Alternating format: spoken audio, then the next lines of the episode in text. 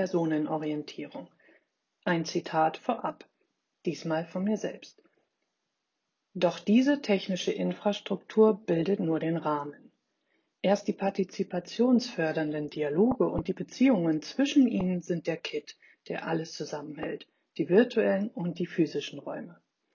Meyerberger 2019 der Ansatz Agile Educational Leadership wird hier aus dem Zusammenhang von Bildung und Digitalisierung oder spezifischer aus der Auseinandersetzung mit der digitalen Transformation des Hochschulbildungsbereichs unter den Bedingungen einer Kultur der Digitalität heraus entwickelt und so nah es liegen mag, weil der Bildungsbereich hier im Fokus ist, steht nicht die digitale Infrastruktur oder stehen Fragen der Technisierung wie auch solche nach der Gestaltung von Inhalten in Form von digitalen Bildungsangeboten oder Online-Selbstlernumgebungen im Vordergrund. Denn vereinfacht gesagt sind für eine digitale Transformation und die Entwicklung einer Kultur der Digitalität im Bildungsbereich digitale Technologien und Inhalte im Sinne von Content zwar wichtige Voraussetzungen, dennoch keine hinreichenden Kontextbedingungen für ein Agile Educational Leadership. Vielmehr geht es bei Agile Educational Leadership darüber hinaus um das, was sich dazwischen bzw. zwischen allen AkteurInnen entwickeln, formieren und zum Ausdruck kommen kann. Es geht darum, wie ausgehend von Personen und Prozessen der passende Rahmen gestaltet, aufrechterhalten und wie er von den vielfältigen Personen mitgetragen werden kann. Und um dieses dazwischen soll es in diesem Kapitel gehen, wenn hier der Fokus auf die Vielfalt der Personen im Geflecht der Akteurinnen im Zuge der digitalen Transformation des Hochschulbildungsbereichs gelegt wird. Beziehungen dazwischen ermöglichen. Und mit diesem dazwischen meine ich hier die Beziehungen und den Austausch miteinander und unter allen AkteurInnen. Kommunikation und Interaktion waren für das soziale Miteinander bisher relevant und bleiben es besonders im Zuge der digitalen Transformation und besonders unter den Bedingungen einer Kultur der Digitalität. Erst offene, partizipationsfördernde Dialoge und die Beziehungen zwischen den AkteurInnen sind der Kit, der in der heutigen Bildungsrealität alles zusammenhält. Einige Eindrücke aus dem derzeitigen Hochschulbildungskontext, wie sie sicher in ähnlicher Form auch in anderen Kontexten zu finden sind, sollen knapp die Bedeutung von Beziehungen illustrieren. Auch hier wird wieder die Mikroebene der Interaktion zwischen Lehrenden und Lernenden primär als Bezugsrahmen herangezogen. Ebenso hätte hier auch die Diskussion auf der Mesoebene, wie Studiengänge zeitgemäß oder mit den Erkenntnissen aus der Corona-Pandemie als Blended-Programme ausgerichtet werden könnten, aufgezeigt werden oder Beispiele für eine digitale Transformation von administrativen Prozessen, die derzeit beinahe schon pragmatisch stattfinden und gezeigt werden, wie beispielsweise bei der unkomplizierten digitalen Abwicklung von prüfungsrelevanten Prozessen Möglichkeiten gesucht werden. Doch das Thema Online-Lehre via Videokonferenzen und Lernplattformen einschließlich Online-Prüfung beherrscht die aktuelle und gar öffentliche Diskussion derzeit so stark und sagt am Ende viel über die Beziehung, Vertrauen und Zutrauen auf der Mikroebene der Lehre aus. Die wichtige Rolle funktionierender Beziehungen für eine gelungene Online-Interaktion zeigt sich beispielsweise an didaktischen und methodischen Diskussionen um den Wert eines vertrauensvollen Miteinanders, offener Gesprächsatmosphäre oder das Vertrauen in den Rahmen, den Online-Lehre bieten kann. So findet beispielsweise unter KollegInnen unter den Stichworten Energizer oder Warm-up in der Lehre ein Austausch über die Gestaltung von vor allem guten Anfangsphasen in einer synchronen, zeitgleichen Online-Veranstaltungen statt, um die Lernenden miteinander und mit der Lehrperson besser in Kontakt zu bringen. Eine weitere Erfahrung ist es, dass die Lernenden im Rahmen von Online-Veranstaltungen per Videokonferenzsystem neben der Plenumsansicht in der Großgruppe die Arbeit in Breakout-Räumen stark befürworten und auch einfordern, weil sie hier über eine bestimmte Zeit in kleinen Gruppen nach ihren Regeln in den Austausch kommen können und sich kennenlernen und Beziehungen aufbauen können. Daraus ziehen sie Motivation und Durchhaltevermögen. Wie wichtig das ist, wird deutlich an der Diskussion über die sogenannten schwarzen Kacheln. Das heißt, Personen sind aus verschiedenen Gründen ohne Profilbild als Platzhalter oder Kamerabild in einer Videokonferenz sichtbar angemeldet und man spricht untereinander aber zu schwarzen Kacheln oder wenn diese automatisch ausgeblendet werden in einem Raum ohne Bezugspunkte oder Resonanz. Auch Vortragssituationen sind ähnlich.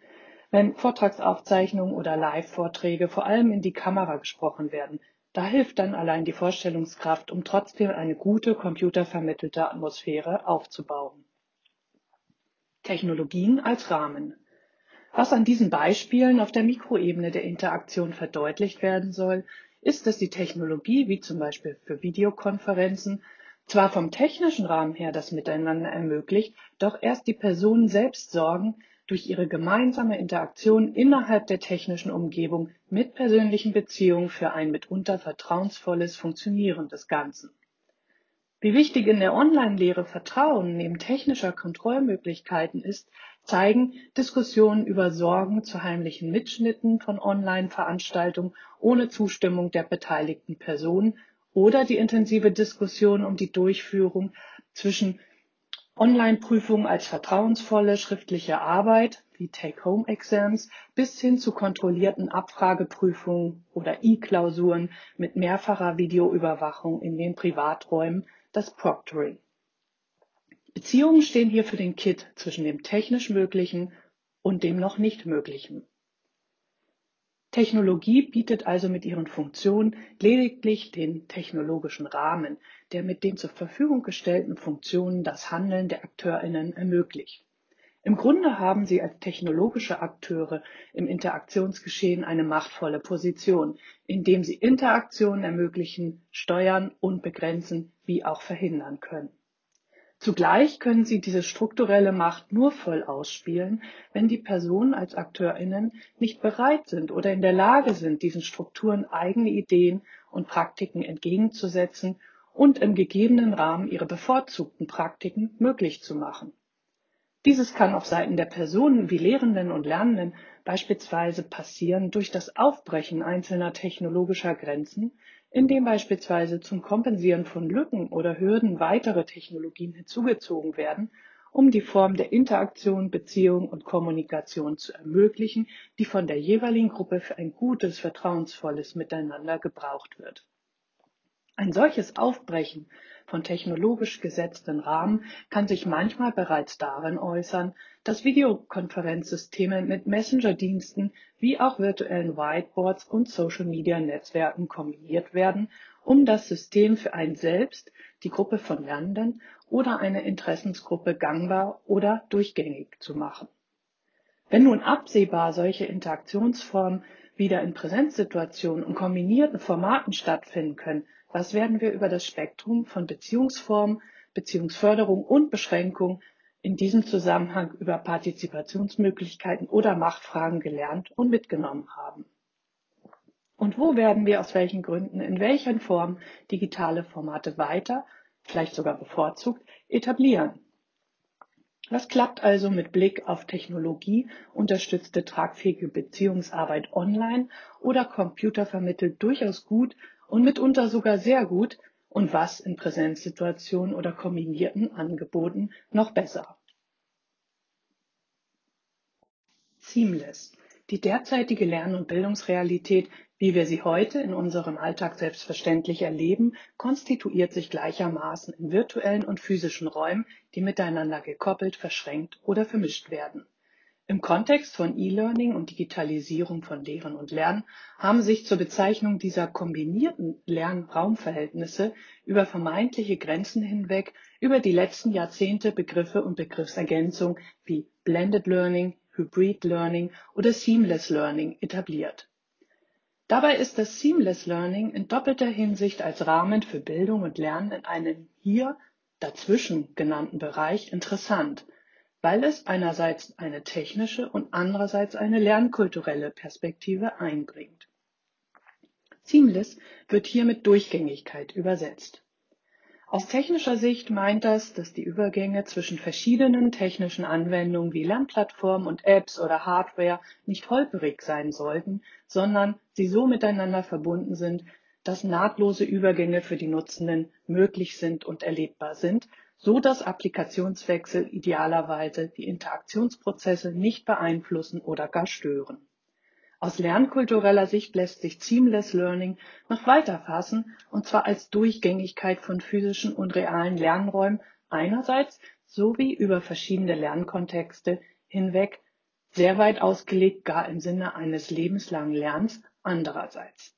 Und diese Perspektive ließe sich über den häufig zuerst betrachteten Bereich der Lehre auch auf andere relevante Bereiche im Hochschulbildungsbereich übertragen wie die dazugehörige Administration und Verwaltung, den Support für Forschung und Lehre sowie die Bereiche der Forschung und des Transfers oder sogenannter Third Mission in Zusammenarbeit mit gesellschaftlichen Belangen. Seamless steht auch dafür, Grenzen zu überwinden und das Denken in Silos und Zuständigkeiten, und das braucht es über alle Bereiche hinweg, um eine reibungsfreie Durchgängigkeit zu ermöglichen. Gestalten. Es wird deutlich, dass nicht allein die Technologien den Faden durch die Lernprozesse werden legen können und vor allem über die Zeit aufrechterhalten. Hier kommen verschiedenste AkteurInnen ins Spiel, von der Technologie über die Organisation bis hin zu den Personen, den Lehrenden und Lernenden.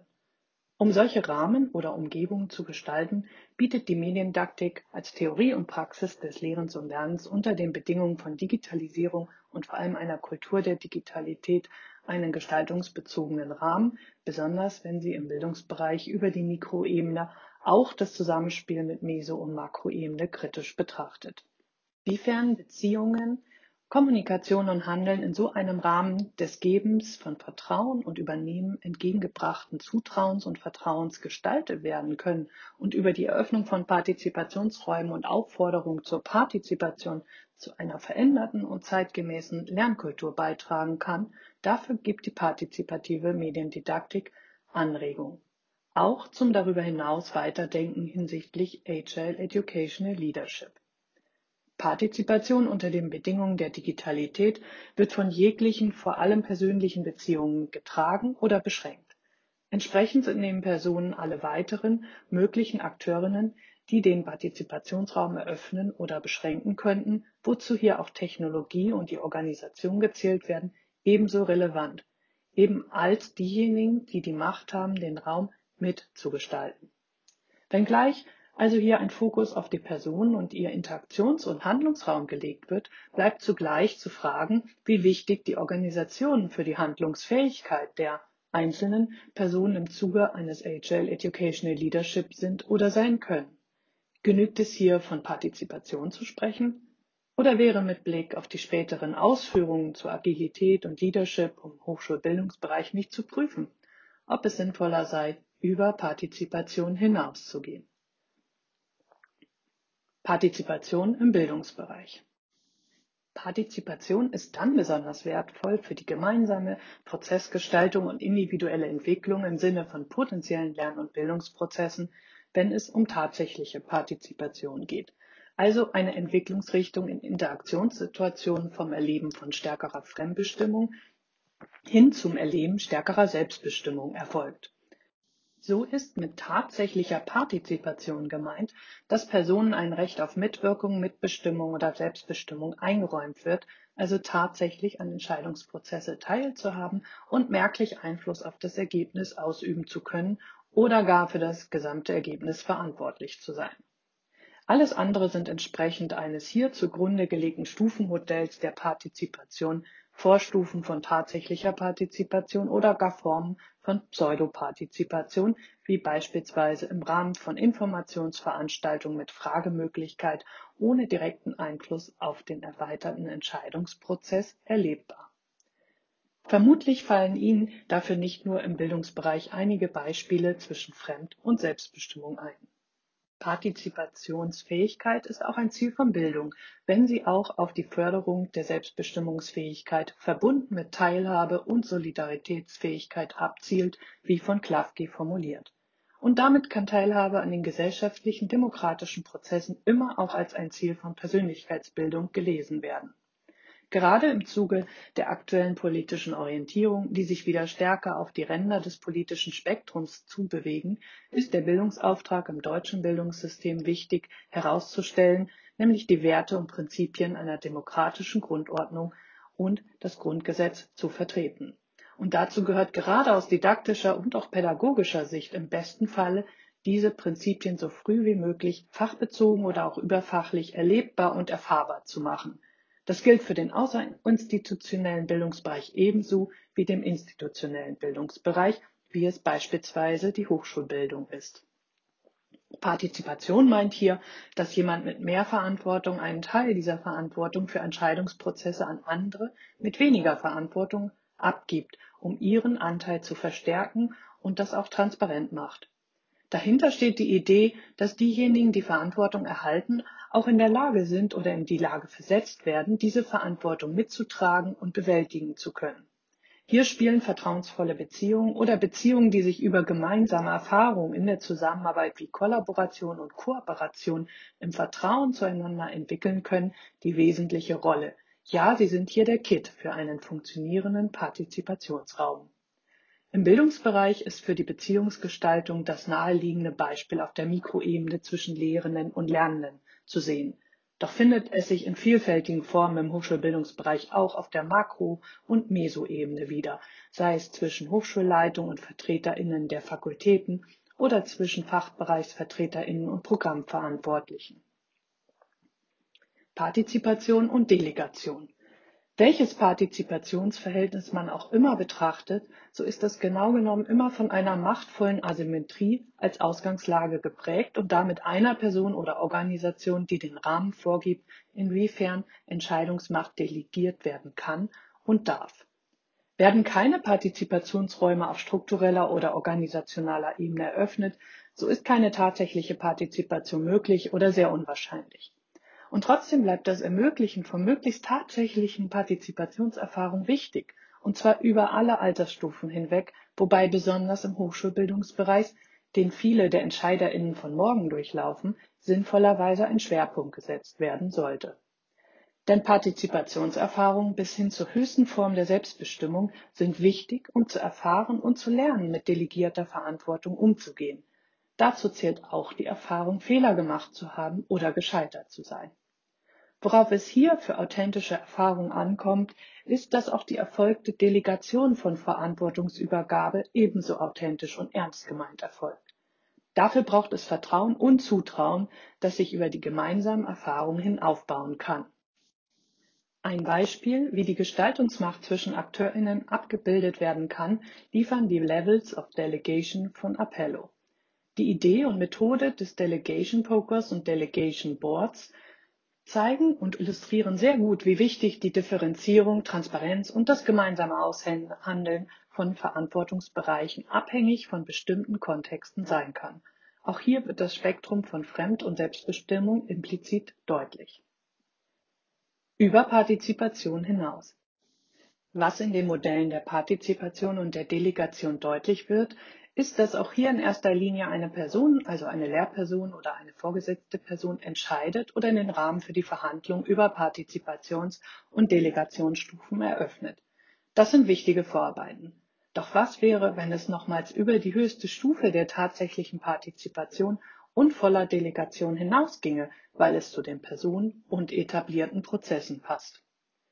Was wäre, wenn gar volle Autonomie vorläge und der Rahmen eine Selbstverwaltung oder Selbstorganisation ermöglichte? Denn was lerne ich schon, wenn ich weiß, dass ich keine Fehler machen kann, weil am Schluss jemand anderes die letzte Entscheidung trifft? Und was lernt jemand, wenn der Entscheidungsrahmen klar ist und die Grenzen bewusst sind, innerhalb derer die Entscheidung für einen selbst und vielleicht auch für die eigene Gruppe oder ein Team in eigener Verantwortung liegen? Wohl wissend, dass mit einer Delegation von Verantwortung auch ein Vertrauen und Zutrauen innerhalb des gemeinsamen Partizipationsraums verbunden ist, wird es für die Person wahrscheinlich zusätzlich auch eine entsprechende Auswirkung auf ihre Motivation haben. Denn wie aus der Selbstbestimmungstheorie der Motivation bereits bekannt ist, ist eine intrinsische Motivation dann potenziell höher, wenn Personen durch den Rahmen und ihre Handlungsmöglichkeiten in ihrer Selbstbestimmung gestärkt werden. Das passiert wahrscheinlicher dann, wenn drei grundlegende Bedürfnisse erfüllt werden können, nämlich ein Kompetenzerleben, eine soziale Eingebundenheit sowie Autonomieerfahrung ermöglicht oder möglich werden. Betrachtet man nun die Frage der Partizipation, taucht auch hier die Selbstbestimmung als höchste Partizipationsstufe auf. Zugleich zielt auch Bildung auf Selbstbestimmung ab Und Selbstorganisation wird im Partizipationsmodell mit Autonomie gleichgesetzt. Alles signalisiert sehr deutlich, dass diese hohen Stufen keine einfach zu erreichenden Zielsetzungen mit allen Beteiligten sind. Vermutlich unterstützt gar das eine das andere erst. Das heißt beispielsweise, dass jedes erfolgreiche wie misslungene Partizipationserleben potenziell mit einem Bildungsprozess einhergehen könnte. Und vorangegangene tatsächliche Partizipationserfahrungen zu besseren Erfahrung führen könnten. Hier zeigt sich in jedem Fall für den Bildungsbereich, wie wichtig es ist, frühzeitig und vielfältig Partizipations- und Bildungserfahrung ermöglicht zu bekommen, denn sie sind zwar einerseits an den Personen orientiert, doch andererseits fordern sie die Personen auch heraus und setzen bei ihnen besonders mit Blick auf Selbstbestimmung und Selbstorganisationsfähigkeit viel voraus. Etwas, das nicht alle Akteurinnen von vornherein gleichermaßen als Ressource mitbringen. Vielfalt als gesellschaftlicher Auftrag. Hört und spricht man von Selbstbestimmung, klingt es im ersten Eindruck eher positiv und kann mit Motivation und Erfolgserlebnissen von Personen und einem förderlichen Rahmen für die individuelle oder gemeinsame Entwicklung in Verbindung gebracht werden. Zugleich wird derzeit deutlich, dass gerade mit Blick auf eine zukünftige Handlungsfähigkeit unter ungewissen Bedingungen für jede Person ein hohes Maß an Kompetenzen und Ressourcen wichtiger werden wird, die individuell und gemeinsam dazu beitragen und dafür sensibilisieren, Probleme bestmöglich lösen zu können. Personenorientierung und die Besonderheiten der Personen im Verhältnis zur Selbstbestimmung mitzudenken und bei der Gestaltung von Handlungsrahmen zu berücksichtigen, wird damit zu einer umfassenden Aufgabe aller beteiligten Akteurinnen. Mitunter wird mit Blick auf besondere Personenmerkmale in einigen Zusammenhängen, wozu auch agile Perspektiven zu zählen sind, davon gesprochen, dass Personen heute idealerweise über ein sogenanntes T-Shape-Profil verfügen oder ein solches ausbilden sollten. Das meint sinngemäß eine Kombination aus einem breiten Überblickswissen, basierend auf Erfahrungen und der Bereitschaft, Kontexte im Zusammenhang zu betrachten und sich Kompetenzen im Sinne der Future Skills oder 21st Century Skills anzueignen. Sinngemäß kurzes T-Stück kombiniert mit einer vertiefenden Expertise in einer bestimmten Domäne, sinngemäß das lange T-Stück. Wenngleich hier auch ein kritisch im Blick zu behalten ist, dass dabei mitunter unternehmensnahe Ideen von nötigen Kompetenzen für die zukünftige Arbeitswelt eher leitend sind, so wird zugleich deutlich, dass Personenorientierung heute ebenso kritisch und normativ betrachtet ein Einlassen auf einen Bedarf an Vielfalt und vor allem Umgang mit Vielfalt meint und damit einhergehend auch die bewusste Auseinandersetzung mit sozialer Ungleichheit und ungleichen Voraussetzungen. Die große Herausforderung besteht daher vermutlich weniger darin, nun konkret unter Berücksichtigung von Diversitätsdimensionen eine Antwort auf Ungleichheit in einer Personenorientierung im Hochschulbildungskontext zu finden. Vielmehr liegt eine enorme Herausforderung auch darin, eine kritische gesellschaftlich normative auf Teilhabe und mit Blick auf Überwindung von Ungleichheit ausgerichtete und eine verwertungsorientierte optimierende Perspektive auf eben die jeweilige Idee von Vielfalt hin zu reflektieren und in ihrer Breite und Tiefe über die Ziele beider Perspektiven für die zukünftige Handlungsfähigkeit der nächsten Generation zu durchdringen und einen umfassenden Handlungsrahmen zu schaffen.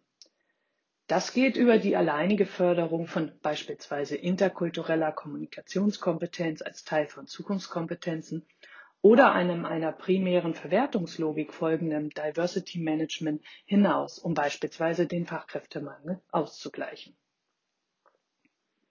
Diversität als Chance. In der Diversität aller beteiligten Personen liegt heute eine Chance. Und es ist gerade, aber nicht nur, im Bildungsbereich zu einer verpflichtenden Aufgabe geworden, Inklusion und Diversität selbstverständlich zu berücksichtigen und wertzuschätzen und einen Umgang damit nicht als zusätzliche Aufgabe oder Mehraufwand zu betrachten, für die Zeit ist, wenn das vermeintlich Eigentliche erledigt ist.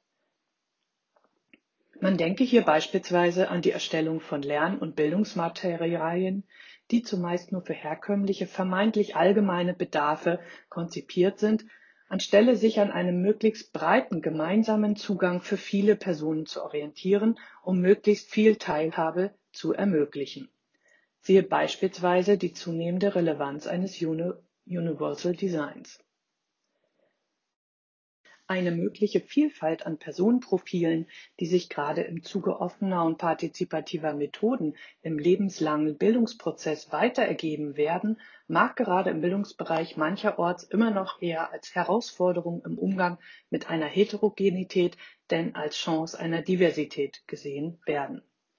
In diesem Sinne tragen auch selbstbezogene Ansätze, wie es beispielsweise bei der Förderung und Ermöglichung von Selbstbestimmung der Fall ist, dazu bei, solche Entwicklungsprozesse durch partizipative Erfahrung und Übertragung von Verantwortung zu befördern. Doch inwiefern steckt in diesen Ansätzen auf der Kompetenzebene auch zugleich das Ziel, möglichst vielen und rechtlich betrachtet allen Personen gleichermaßen die Chance zu ermöglichen, auch an solchen anspruchsvollen Interaktionsprozessen teilzunehmen. Inwiefern kann es heute jedem und jeder ermöglicht werden, teilzuhaben? Genau genommen darf sich heute mit Blick auf den rechtlichen Rahmen und dem Ziel einer Chancengerechtigkeit für alle diese Frage überhaupt nicht mehr stellen. Zugang als Aufgabe.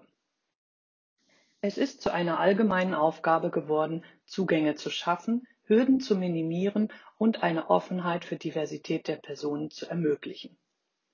Das gilt besonders für den Bildungsbereich, in dem die dortigen AkteurInnen die Chance und die Aufgabe haben, frühzeitig Diversität als Wert zu kultivieren und für, vielfältige diversitätssensible Erfahrungen zu sorgen. Eine Möglichkeit bietet hier vor allem die Mikroebene der gemeinsamen Interaktion, beispielsweise in partizipativen Lernszenarien, bei denen die Verantwortung auf Einzelne oder mehrere Lernende für ein gemeinsames Ergebnis übergeben wird und darauf vertraut wird, dass sich diese Lerngemeinschaften in ihrer Diversität für einen passenden Lösungsweg entscheiden werden. Ein solches gemeinsames Handeln ist gerade mit Blick auf Förderung von Selbstbestimmung für alle beteiligten Personen voraussetzungsreich doch per se keine Hürde. So käme auf der Mikroebene der Lehre zur Minderung von Hürden beispielsweise didaktischen Rahmenbedingungen oder Unterstützungsangeboten zur Ermöglichung reibungsarmer Kooperations- und Kollaborationsprozesse eine förderliche Funktion im Prozess zu. Doch ist es nicht allein das didaktische Modell oder eine technische Umgebung, die die Beziehungsarbeit für andere übernimmt. Vielmehr wären es die Personen, die in ihren gemeinsamen Beziehungen diversitätssensibel arbeiten. Und dazu gehören die Lernenden miteinander wie auch beteiligte Lehrende, die in solchen Lernsettings im besten Falle auf ihre Coaching-Kompetenzen zurückgreifen können, um die Lerngruppe oder Einzelperson mit passenden Impulsen ihren eigenen passenden Weg finden und gehen zu lassen. Ganz im Sinne eines Leadership. Denn Diversität zeigt sich zumeist erst in den gemeinsamen Beziehungen und Praktiken.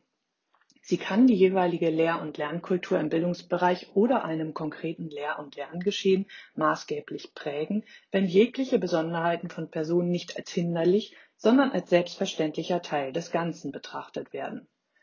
Und so lässt sich die Frage danach, ob eine pauschale Personenorientierung mit Blick auf Ermöglichung von Partizipation und Erfahrung von Delegation einhergehend mit Selbstbestimmung oder gar Selbstorganisation bereits gerecht sei und allen Persönlichkeiten und Personen gleichermaßen einen für sie passenden Zugang ermögliche, mit einer ersten Antwort versehen.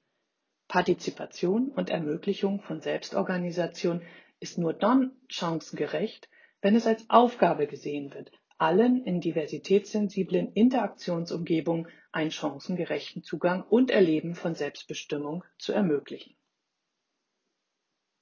Lernkulturwandel Mit Blick auf Personenorientierung und Diversität lässt sich an dieser Stelle, ähnlich wie es später im Kapitel Agilität auch erfolgen wird, sehr treffend in die zwei Perspektiven Being und Doing differenzieren.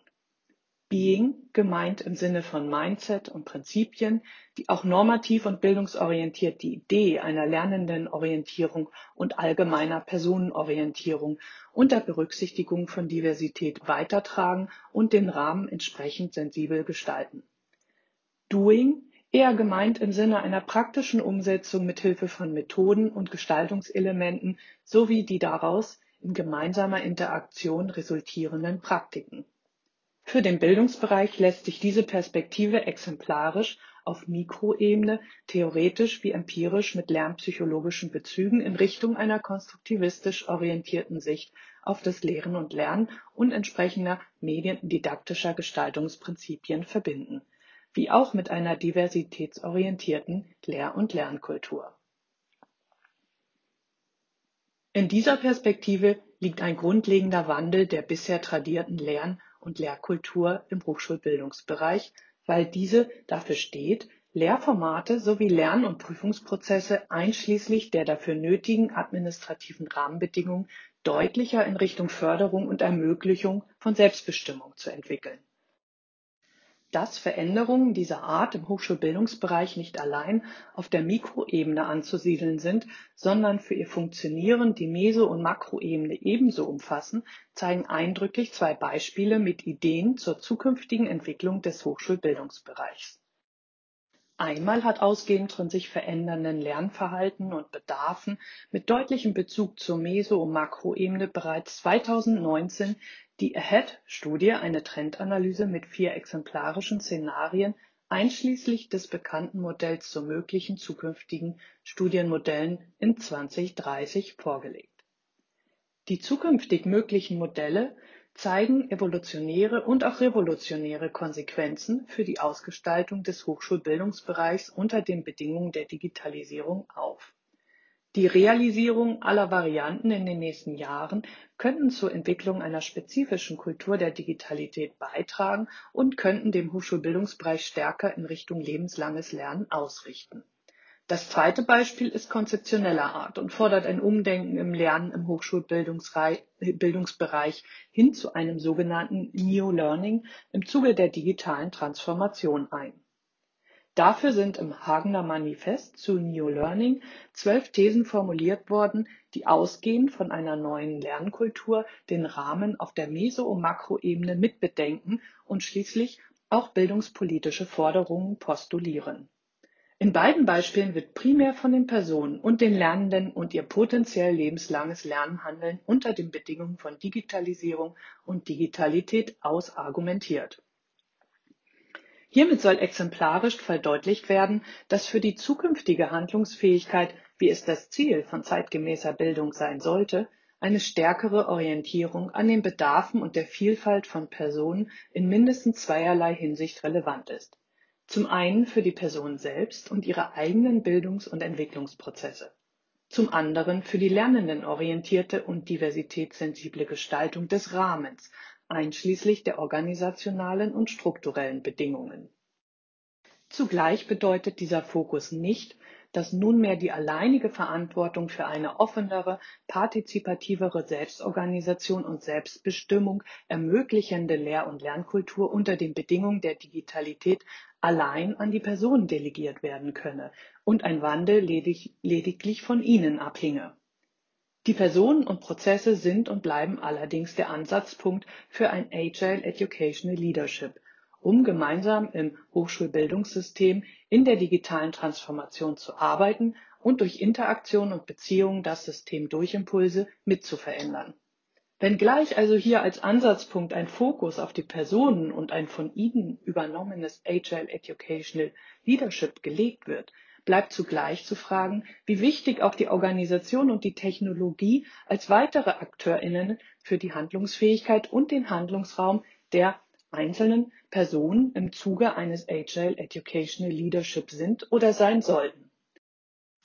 Ausgehend von der Personenorientierung setzt Agile Educational Leadership bei agilen Prinzipien und Werten, neuen Formen und Rollen von Leadership und in besonderer Weise bei einer persönlichen Ambidextrie an